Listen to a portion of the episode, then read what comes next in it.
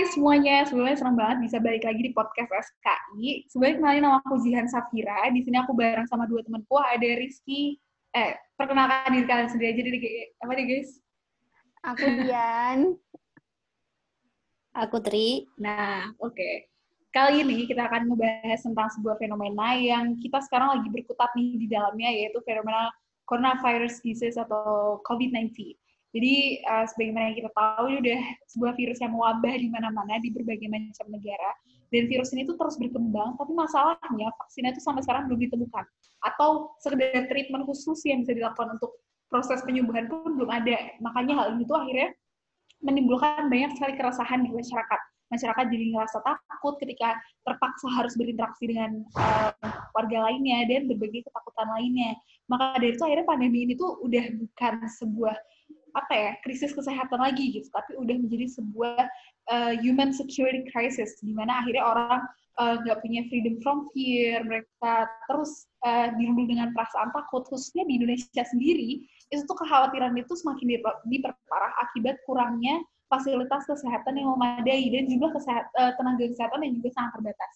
Jadi um, misalnya kayak di Indonesia sendiri itu jumlah ranjang itu sangat terbatas. Misal hanya satu uh, ranjang per seribu penduduk meskipun sudah sesuai standar WHO tapi ini belum cukup gitu untuk menangani masalah pandemi seperti saat ini yang uh, tiba-tiba pasiennya itu melonjak. Jadi uh, pemerintah dari berbagai negara saat ini sedang berlomba-lomba untuk membuat gimana caranya supaya kurvanya tetap landai, jangan sampai uh, apa ya over capacity kayak gitu.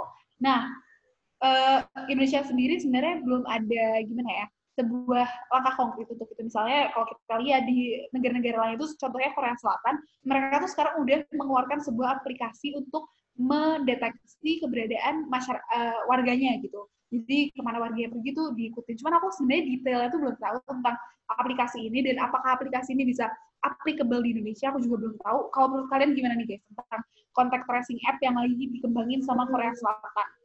Oh, dan iya. digunakan juga sebenarnya sama Korea Selatan sekarang. Silakan, Dian. Oke, okay, Om, soal contact tracing app tuh keren banget sih. Aku sempat riset juga soal itu. Jadi, um, kunci si Korea Selatan ini sukses dalam menangani COVID-19 gelombang pertama itu adalah respon yang cepat dan tepat.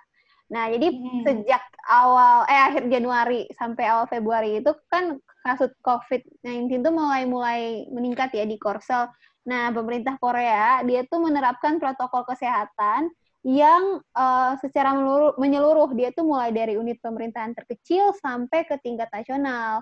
Protokol kesehatan ini berupa kontak tracing dan juga disertai dengan hasil tes PCR yang cepat. Jadi kayak 2-3 hari gitu udah keluar gitu hasilnya.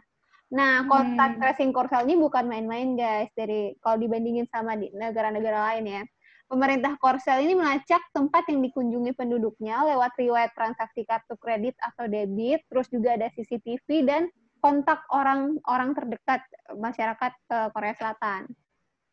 Terus apabila ada suspek hmm. atau masyarakat yang positif kan, tuh mereka langsung dikasih tahu tuh rute-rute terakhir dan tempat apa aja yang dikunjungi oleh orang-orang tersebut lewat aplikasi contact tracing tadi di handphone masing-masing. Selain itu, orang-orang yang berinteraksi secara fisik dengan si suspek juga langsung dites dan dikarantina selama dua pekan. Protokol ini juga berlaku untuk traveler yang data yang datang ke Korsel, terutama yang datang da dari Tiongkok. Jadi mereka nggak nge-close border mereka, tapi mereka malah um, menerapkan uh, protokol yang sama gitu loh. Jadi ketika mereka uh, orang luar negeri datang nih ke Korea, mereka langsung dites gitu dan di lewat app itu kemudian mereka ditaruh di uh, pusat karantina selama dua minggu. Nah, oh, pelaksanaan okay. protokol ini itu tuh dilakukan oleh gugus tugas Epidemiological Intelligence Service atau EIS yang ada di 250 hmm. distrik di seluruh Korea. Jadi kayak dia emang wow. benar detail gitu kan. Hmm, terus well juga, juga ya. Mm -mm, terus juga uh, selain protokol itu pemerintah Korsel juga dengan sigap bikin gugas tugas gugas eh gugus tugas ding. Gugus tugas. Gugus tugas diagnosa COVID-19 yang namanya KCDC kayak CDC tapi versi Korea gitu loh. Yang merupakan public private uh, partnership yang jadi koor pelaksanaan tes PCR secara massal di seluruh Korea Selatan. Tentunya dengan kerjasama pemerintah lokal kalau soal uh, tes PCR massal ini kan Nah, terus juga hmm. pemerintah Korsel ini dia bikin apa ya? Bukan bikin sih, dia menyusun kembali triase sistem penanganan dan mengatur kembali distribusi alat kesehatan. Jadi pemerintah Korsel punya uh, pas COVID-19 ini mereka nggak sepenuhnya mengerahkan seluruh rumah sakit di Korsel ini untuk penanganan COVID-19, tapi mereka bagi dua untuk yang COVID-19 dan yang reguler. Nah, setiap pasien yang COVID-19 ini akan ditempatkan di rumah sakit sesuai dengan tingkat keparahan gejalanya. Jadi kalau misalnya dia parah banget, dia ditempatin di rumah sakit A, B, C. Bahkan nanti dia bisa dirujuk di provinsi lain gitu loh, antar provinsi. Berarti kan itu koordinasinya sangat ini ya, nasional banget kan, antar provinsi sampai antar distrik itu juga bisa banget kan. Nah, koordinasi hmm. yang mantep ini tuh dilakukan lewat satu pintu, jadi nggak bingungin lewat uh, Pusat Medis Nasional sebagai referen referral sistemnya Korsel untuk uh, masalah oh. ini gitu kan. Nah, terus juga oh. pemerintah Korsel memusatkan perhatian mereka ke produksi alat kesehatan utamanya APD bagi tenaga medis. Yang mana mm -hmm. uh, penyediaan APD yang mantap ini yang mumpuni ini memadai bikin uh, dapat menekan korban jiwa terutama dari kalangan medis.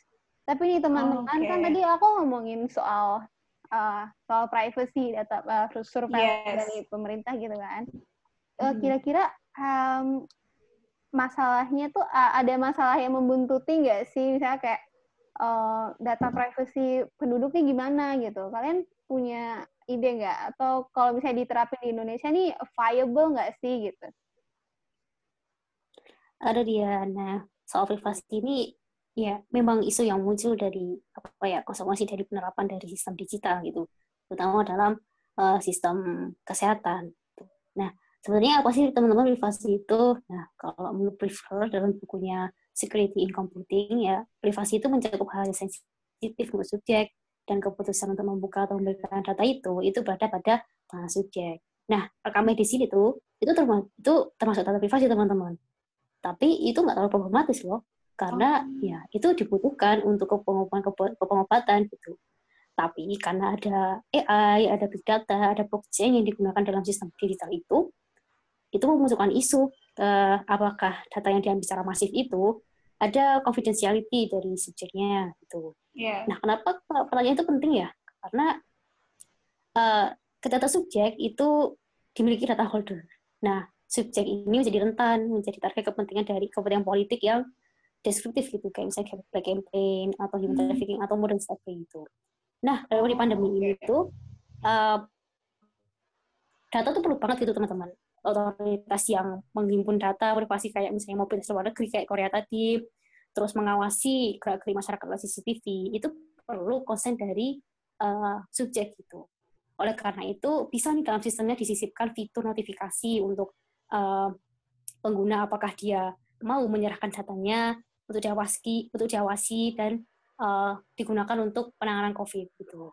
Nah, dengan demikian lebih baik selain menyediakan fitur yang notifikasi untuk uh, penyelesaian subjek, juga ada regulasi. Nah, regulasi ini tuh uh, ada beberapa hal yang perlu diperhatikan. Pertama, uh, sejauh mana sih uh, sebuah hal itu disebut sebuah privasi.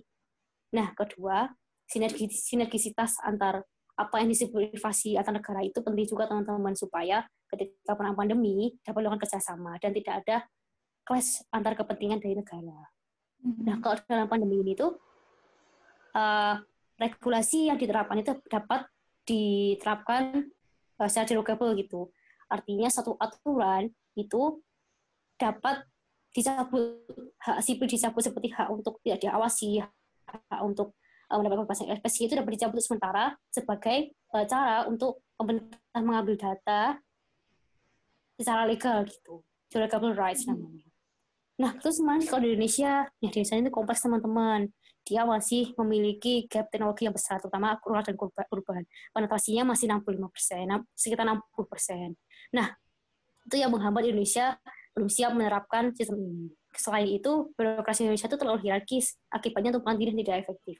Misalnya kemarin pas kebijakan mudik terdapat uh, inkonsistensi antara uh, Kemenhub dan Kem Kemenhub dan Kemenkes. Akibatnya ya mm-hmm. uh, kebijakan ini menjadi tumpang tindih gitu, tumpang tindih yeah. perusahaan. Selain itu uh, juga ada kebijakan PSBB yang selalu terkonsentrasi pada pusat. Nah, itu teman-teman sekiranya HMSKI intinya adalah penggunaan teknologi itu memiliki resiko gitu dan kita harus menanganinya. Sekian.